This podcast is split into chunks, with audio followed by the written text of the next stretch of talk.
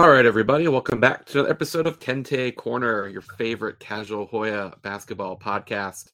I'm your host, Bobby Bancroft, and here for the first time in a long time, I'm not sure how long it's been or how we got to this point, but anyway, back by popular demand, longtime regular here on Kente Corner, nationwide, Nolan. Nolan, I know that you haven't been on a while. It's almost like nothing's really changed, though, or, you know, I, depending on how you look at things.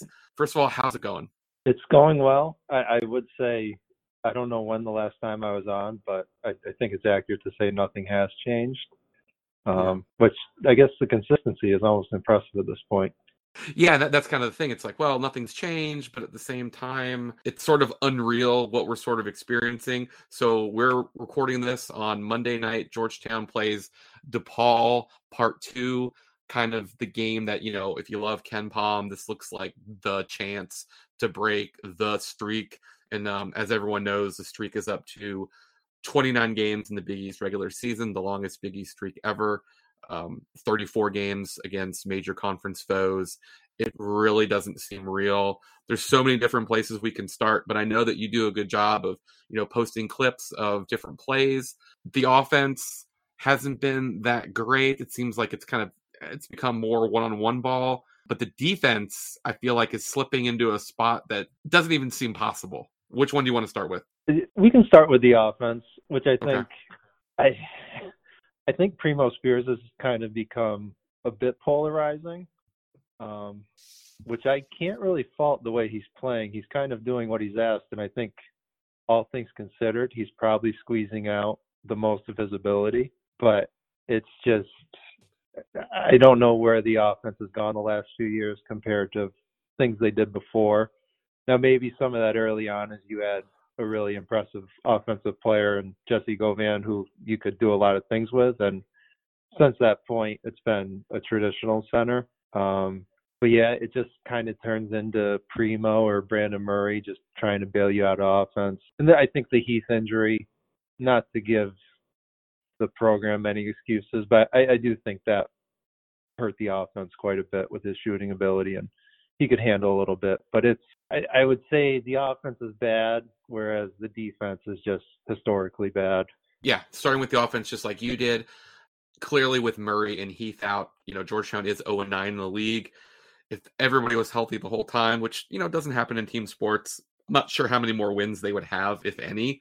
But definitely with those two guys out, and I think we saw it in the Seton Hall game, where in the first half Georgetown was two for 16 from deep. They just don't have the three point shooters. You know, I know Kaiden Rice last year got a lot of grief, but you had a guy that could kind of there's a chance he, he could just go off. But you mm-hmm. know, I mean, in, in that game between you know missing from three, Bristol and Riley, and you know Mazzone, I guess is kind of the guy that you know you're thinking maybe he can go off from three, and he's shooting 31 percent. So it's tough, right? I mean, I think I think Primo Spears would have it would be interesting and maybe it was never going to be the plan but if he had a chance to play the two guard with dante as the one i mean i know that mm-hmm. these what ifs are kind of what are they going to change? Maybe like one game or two games but it's it yeah it, it is just really difficult to see like what's trying to be accomplished.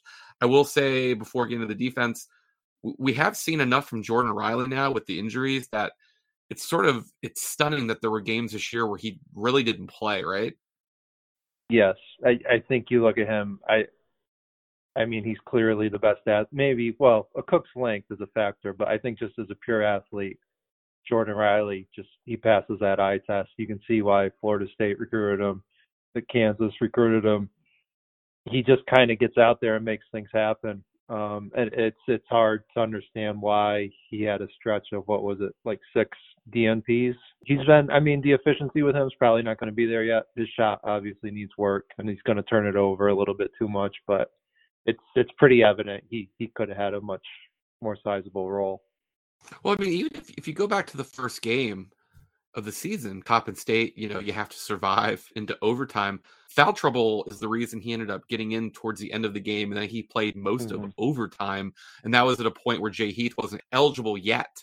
So, you know, even like right off the bat, uh, Jordan didn't seem to be part of the plans. I know that you know his dad has been a, in, an interesting uh, voice on social media, um, but you know, you you you can definitely see where some of the frustration is there. And then with the defense, I don't know how.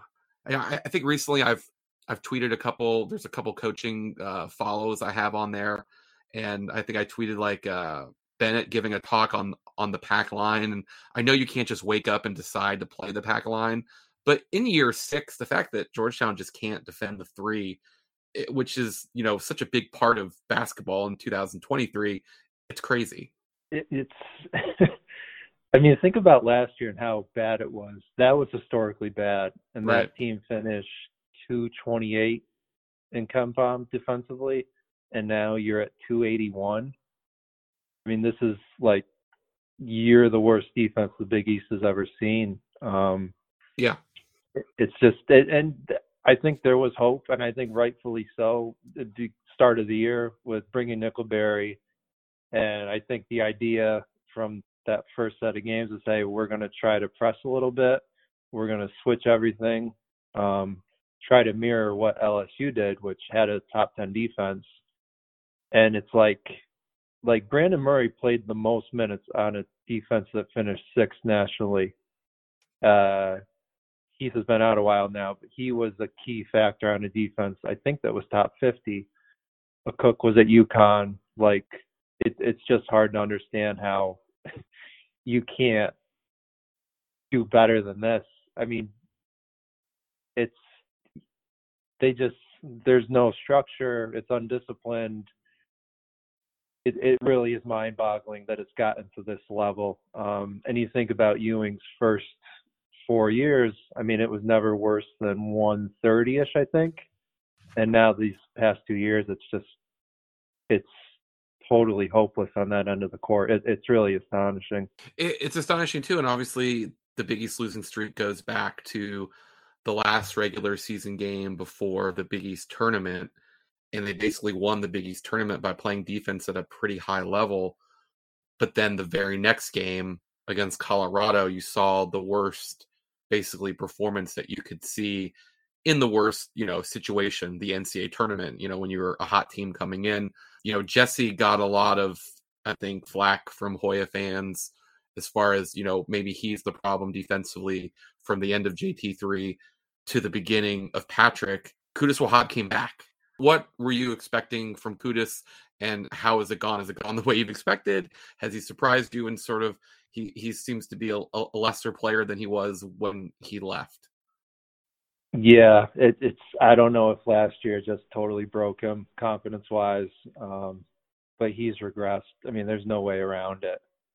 You think about that defense two years ago that went on that run late yeah. And I wouldn't classify him as the anchor. I think the key to that was you had um and Pickett. and Pickett that you had those two at the forward spots where Jamorko was a long six nine and and Chudy was an aggressive physical presence that really I mean I, I think he, him and Jamorko that tandem really sparked that run as much as anything. And I kind of thought this year, okay, well, Q's back.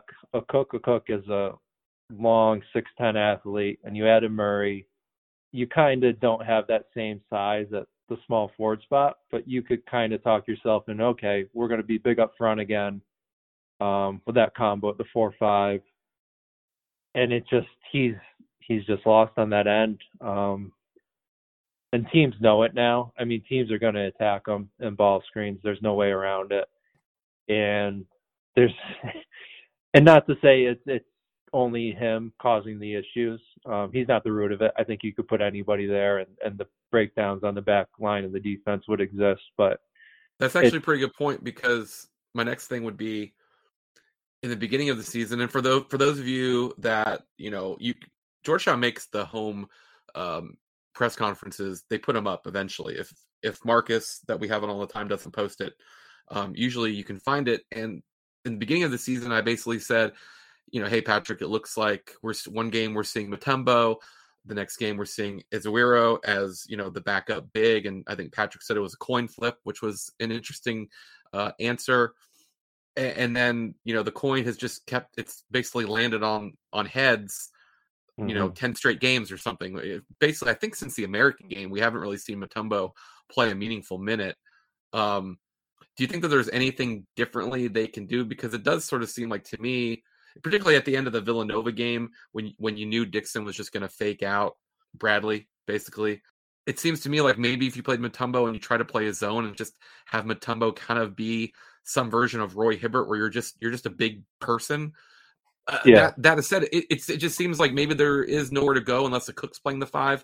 You tell me what's kind of what would be the optimal uh, distribution of minutes or style, or what are you seeing? I would try to play zone. I mean, what's the downside to it? I mean, I there is no downside. You're as bad as it gets. And you've seen, I've yet to see this team live the last two years, but from all accounts, Ryan is like a legitimate seven two, isn't he? He is enormous human being. Yeah. So plug him in the middle of a zone and see if it works. I mean, there's a lot of things they could try. I'm not saying anything could work, but if you went to like a token like one two two press just to eat up time off the shot clock, you you know just minimize that time you actually have to spend on that side of the floor. Yeah, and, I know, think that we, that's sort of an interesting point. have you seen? Because you know, I I don't think I've seen it. Basically, where you're you know you're on a 29 game Big East losing streak. You've lost 34 straight, and whatever. You you, you can go back to the start of the season. The losing streak was enormous then.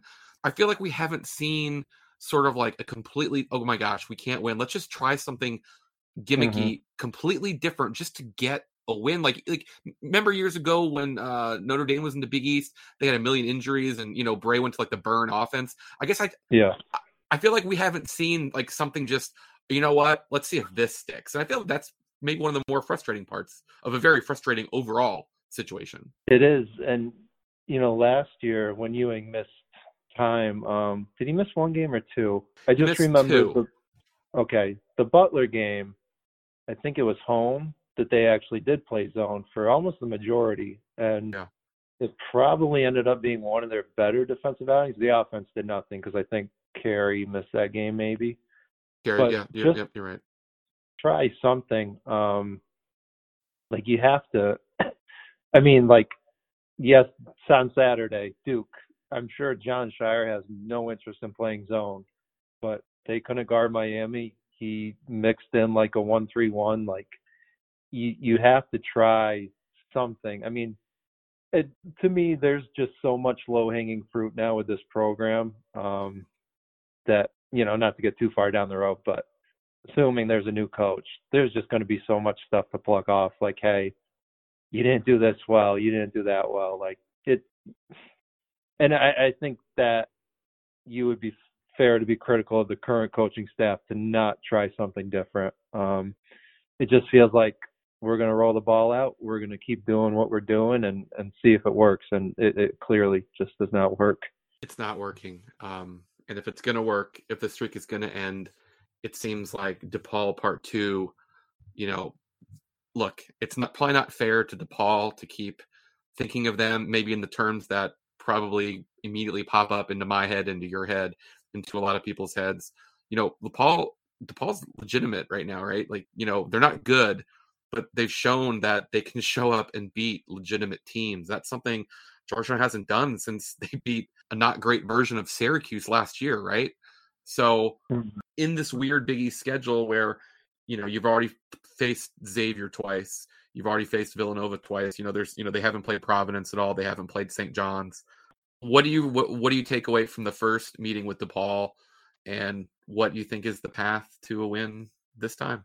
I think they're just in a spot where they need Primo to just I mean, Saturday was kind of the game you had to have to try to steal one where he just goes off and you score a ton and but the defense just isn't there. I, I think you have to count on DePaul not shooting the ball that well, which obviously is a possibility.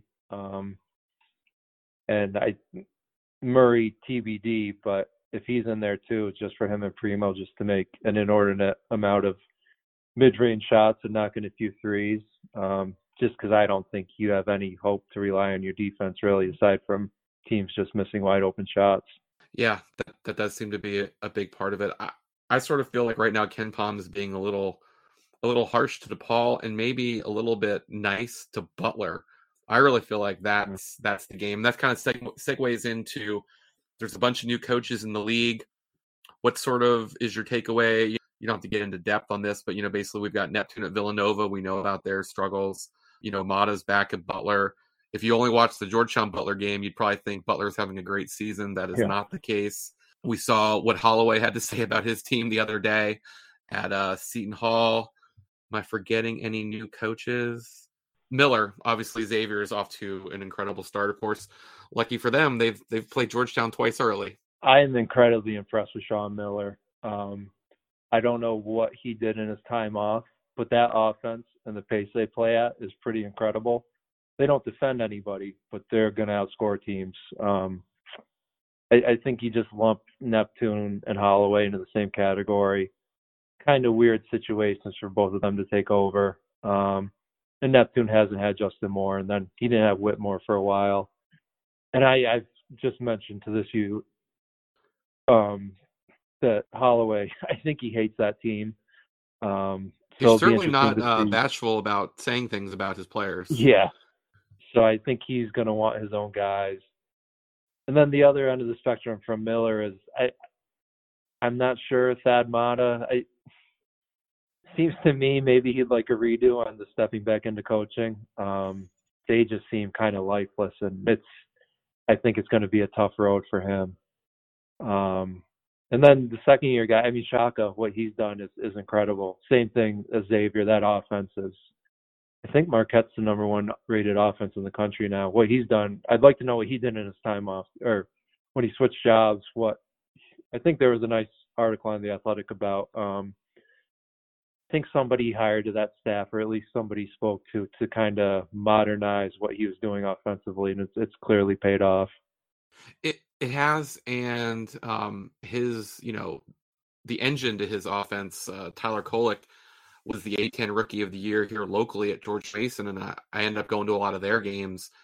And I was talking to their SID, and I was just like, man, you know, I just don't remember Kolek being this this good. Yeah.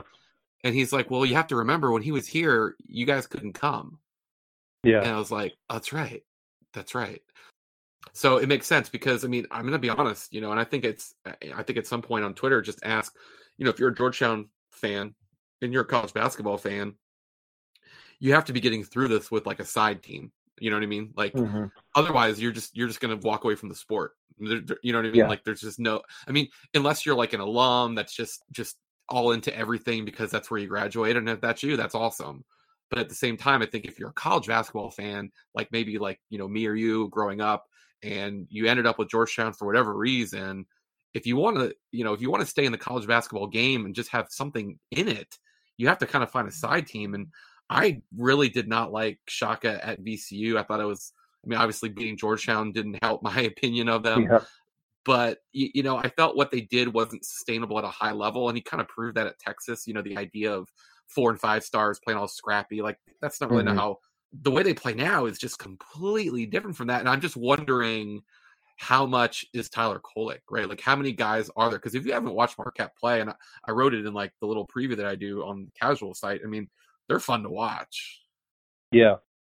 I, and I think if you're a fan of college basketball, that a program like Marquette or Xavier, that's kind of what you're also holding on to for hope. Yeah. That, you know, I don't, a I don't non-football school. Has, yeah. And I don't think out of that entire Marquette rotation, I mean, there might have been one or two guys like on the fringes of top 100, but I think those are all, you know, 100 to top 150 guys, and they kind of filled in. Right? I, I, I there might be one or two transfers, but not many. Um, and Xavier, I mean, Miller just took over what Steele had there, and he's totally flipped it. Um, so yeah, I, I, I think those are good examples of hey, this thing can get turned around quicker than what it feels like right now. Well, you know, the one guy they've got, and I'll probably say his name wrong, but Oso, he's basically like, mm-hmm. It's kind of like, I feel like if he had been here, you know, if he'd been at Georgetown 10 years ago, he'd been like a great point forward type guy. Yeah. yeah. Um, I feel like he's sort of having a Henry Sims like all of a sudden, hey, look, I exist. I'm doing pretty good. I mean, yeah, maybe yeah. that, it's, not, it's not totally fair because he actually played okay last year, but I think his impact this year is just kind of unbelievable. Yeah, it's uh, it's really impressive what they've done. I mean, you just you really can't stop that offense. Um, so Shaka deserves a ton of credit for you know adapting, and then Miller too. Um, so yeah, it's those were high quality hires. Um, some people would debate if Georgetown could have had one or the other right now, but um, well, yeah, I think I think the thing too is to look at where other teams in your league, where do other teams make hires, mm-hmm. right? And obviously, Shaka is a different situation. Um, and you know, Miller was you know sitting out. Um, I'm not seeing any Big East schools going out and hiring high school coaches or guys that are known for coaching in high school or um, guys that are limited coaching experience as an assistant. You know what I mean? Like like if you're a Big East school, you can't really cut your teeth in the Big East, and it's difficult to do that. I, I think you, you, know obviously Neptune was kind of like a program hire, but he had been you know he'd been there for a long time, and he was at least you know he's part of college.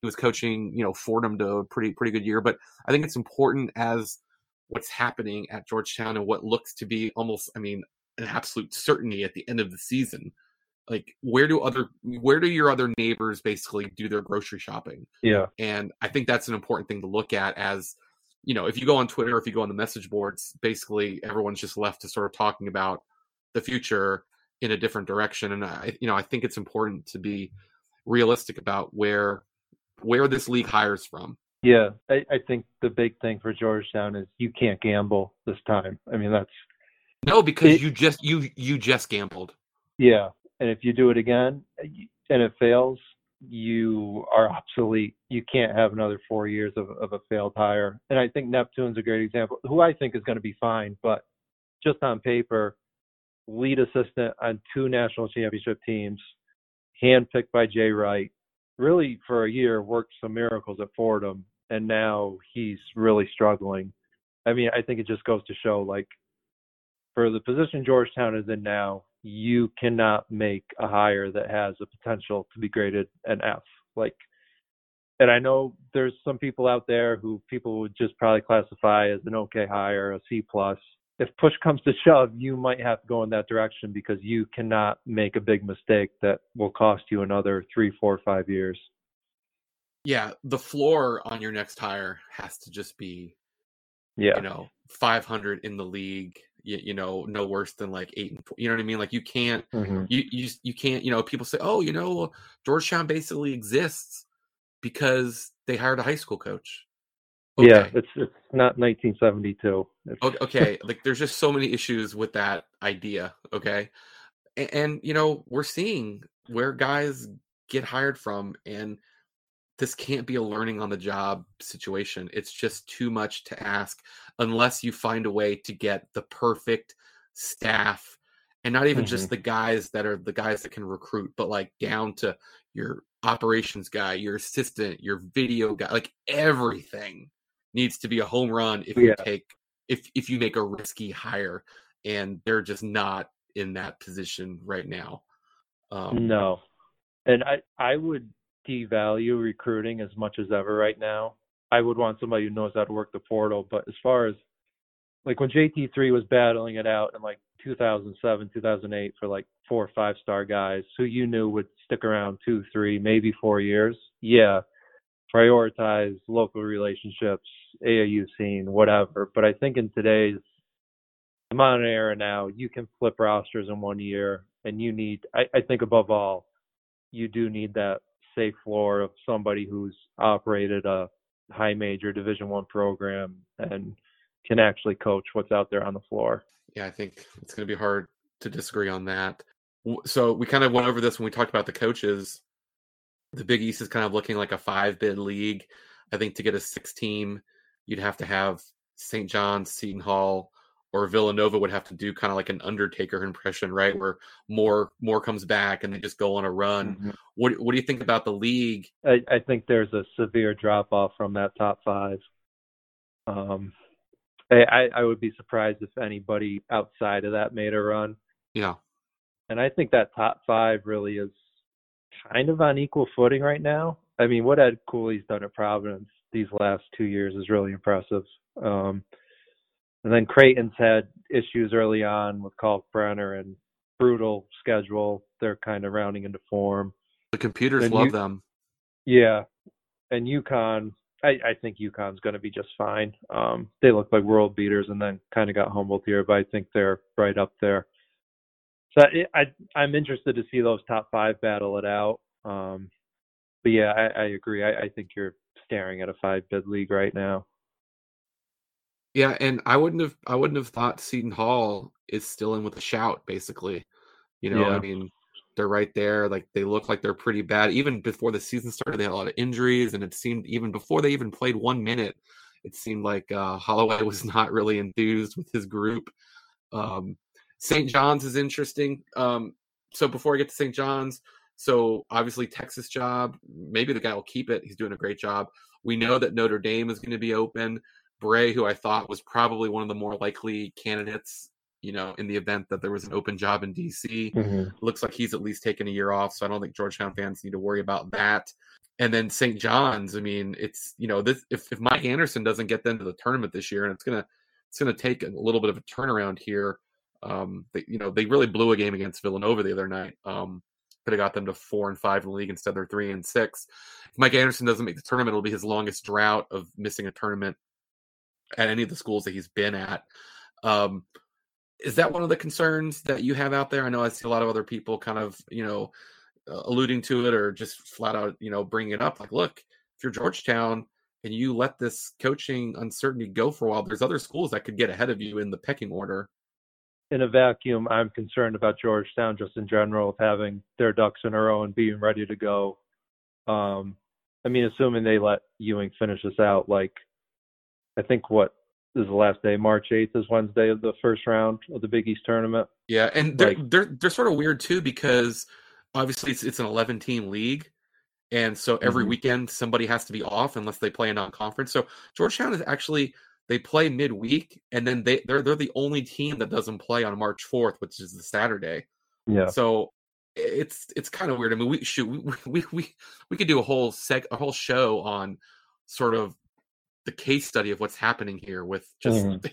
everything. But it, it's almost like letting it go until the season's over is even extra weird because they they're off that final Saturday. Yeah, that is odd. To me, like that week, you have to be ready to go, and maybe your top target, who eventually you end up with, is going to coach throughout the postseason. So nothing will get formalized until who knows, could be April yeah. but you need to be ready to go. So in that sense, I'm worried. Um, now, if they handle things accordingly, I'm not really worried about St. John's because I would value the Georgetown job higher than I would St. John's. I think I'm not sure what they're paying Anderson. I, I would think Georgetown pays better. I think facilities and I, would rather recruit the DMV I, history. I, I just think Georgetown's a better job, um, all things equal. Now Georgetown the administration like, okay, we're actually going to clean house. We're going to separate from the Thompsons and Ewings. This is a new day. Like that has to be part of the package. So if, if you get beat by St. John's to a candidate, to me that tells me, okay, you didn't get things in order the way you were supposed to. You didn't come with a competitive offer. So in that sense, I'm worried about Georgetown. But as far as another job opening, um, Notre Dame or St. John's, like as long as you do what you're supposed to do and make it an attractive place to be, I, I think you win out. Um, obviously, short of like Texas or maybe Louisville opens this year. Who knows? Like, okay, you're you're not going to win those um, if you're after the same candidate. But a school in this conference like St. John's, I, I wouldn't be worried going head up with them. Just it's just make sure you have things in order. Yeah, I mean, obviously it's a Georgetown podcast, so it would make sense that we would both agree that Georgetown's a better job than St. John's. But I don't have any doubt in that it's a better job for a bunch of reasons. I mean, it does, you know, which with every game, it gets further and away from Georgetown being a better program than St. John's, I suppose. But I just think that when you you got the Thompson Center, you know, recruiting locally doesn't mean that you get every recruit. It just means that you get like some, mm-hmm. you, you know. And I think it's I think it's it's a great spot, and I think it's better than St. John's. But yeah, you know, I think I think if you're a Georgetown fan, I think that you want Mike Anderson to get as close to 500 as possible. Yeah, and think about if you're a head coach and you're looking at the two situations. Okay, Mike Anderson, very underwhelming four years, but somewhat competitive, and he got fired after four years. Where if you're a candidate and you look at Ewing and you're like, okay, he lost, it's going to be maybe 30 some odd Big East games in a row, and it took that to get him fired. Like the job security's here, and there's not much pressure. So I think beyond even recruiting, location, facilities, like that job security and not much pressure. I, I think that has to weigh in Georgetown's favor as well. Yeah, and I think I think actually what now I've got, I've got their KenPom page up. I think what Mike Anderson's done at St. John's is sort of what I would consider to be the worst case scenario for any program, and that is you kind of like he's basically his four years there have kind of been like the last two years of JT three, where you're mm-hmm. KenPom sixty some team, right? Where yeah. that's that's not bad, but it's also not good enough, right, to get to where you want to get, yeah. basically get to the tournament. And I think that that's actually like a worse place to be in. Now, what Georgetown finishes yeah. this year is just gonna. It's not even you know paint touches always puts up these graphs, and you know Georgetown's at the bottom. I mean, it's like you can't even see where they are, but. I think I think worst case scenario is being a team that's like I don't know, 60, 70, 80 KenPom, and the coach does yeah. enough every year to kind of make a case to mm-hmm. stay, but you know that you're just so far from it. Um, well, yeah, I, a good example of that is would you rather be Georgetown or Pittsburgh right now, where Jeff Capel was pretty much left for dead at the end of last year, and now is kind of they've played well. They're six and three in the ACC, but as a Pitt fan, you have to know he's taking you nowhere, but he might be doing well enough to save his job. And I guess if you're a Georgetown fan, the way to look at it is okay, well, the band aid is at least getting ripped off in 40 something days. Um, so, I, I mean, nobody's happy we've lost this many games in a row, but I, I do agree there are actually worse scenarios out there to, to be in the midst of. And it's funny because this is usually like an NBA conversation. You know what I mean? Yeah. Um, it's usually well, you know, you don't have the guy, but you're not tanking. Um, you know, and obviously there's no tanking in in college. You don't you, you don't get multiple five stars because you've been tanking. Um, mm-hmm. But yeah, you know, Capel, uh, ACC wins three, six, six, six. He's six every year, and then he already had six this year. Um, and, so Pitt could basically think, lose out, and he would have he would he would match his his high water mark for wins. And the odd thing, and I think Hoya breakdown the Twitter account, um, he had mentioned this that the depths that we've hit, how bad it's gotten, has actually kind of kept this program's name um, out there and kind of a buzzword, not in a good way, but no. you probably are getting more recognition right now than you would have if you were going four and fourteen in the league the last two years. Yeah, yeah, and, and that is one of the things too to look at and say, you know, if Seton Hall was on a 29 game losing streak, would people care? I mean, uh, probably no. not. And at some point, you have to do something because the people that care, not to be morbid, you know, people don't live forever, right? So, you know, yeah. we're always going through cycles of like where you kind of fit. But like the people that are still in charge of, you know, making headlines and writing stuff, they all still remember Georgetown being good. Um, mm. But you have to, every couple of cycles, you know, feed back into that, or all of a sudden, you know, you become DePaul because DePaul didn't used to always be yeah. like this. You yeah. know, like when I was a kid, they were on like the tail end of mattering, and now they've just become a joke forever. And that mm-hmm. goes back to what you said about the coaching hire. You can't really take a chance because you really do risk becoming DePaul. Yeah, um, no, you you had your free roll like in 2017. It was like okay, we stagnated. You know, at, at that point, you're two years removed from a second round appearance. Like you moved on from JT3 because you needed to get back to being a top 20 program who could make a deep run in March. And you took a swing and it failed. And I think you've cornered, you're in a position now where there are no gambles. You need a lock of a hire. Yeah. I mean, whoever on the board, you know, got that going at that time. I know the boards change over time, but the ambition, and I think we're on the different sides of it. I probably wouldn't have made that move. It sounds like you were ready, and I'm, I'm not ready to argue that yeah. because he definitely wasn't doing good enough. But they showed a, a ton of ambition in 2017, um, and they haven't, you know, showed like I don't know a, a, a tenth of that basically. Um, so it'll be interesting. Well, Nolan, it was good to have you on. I know that you do need to get out of here. Um, somehow we just haven't been doing as many pods recently. I've been doing a lot of the go over what the other schools reporter uh, thinks of where Georgetown is and kind of preview that game. But we got to do some more of these. And uh, you know, even though Georgetown's losing, I think the pods are going to get a little more interesting as we kind of get towards the biggest thing that can happen to the program. Yeah, definitely. All right. Well, you can get him at Nationwide Nolan. I'm at Bobby Bancroft. Subscribe to the podcast. Probably some information coming out the podcast sometime soon. Um, we'll get to that when we have more information. But until then, keep subscribing, keep liking, and we'll keep putting out episodes. Uh, Nolan, thanks a lot, man. Thanks, Bobby.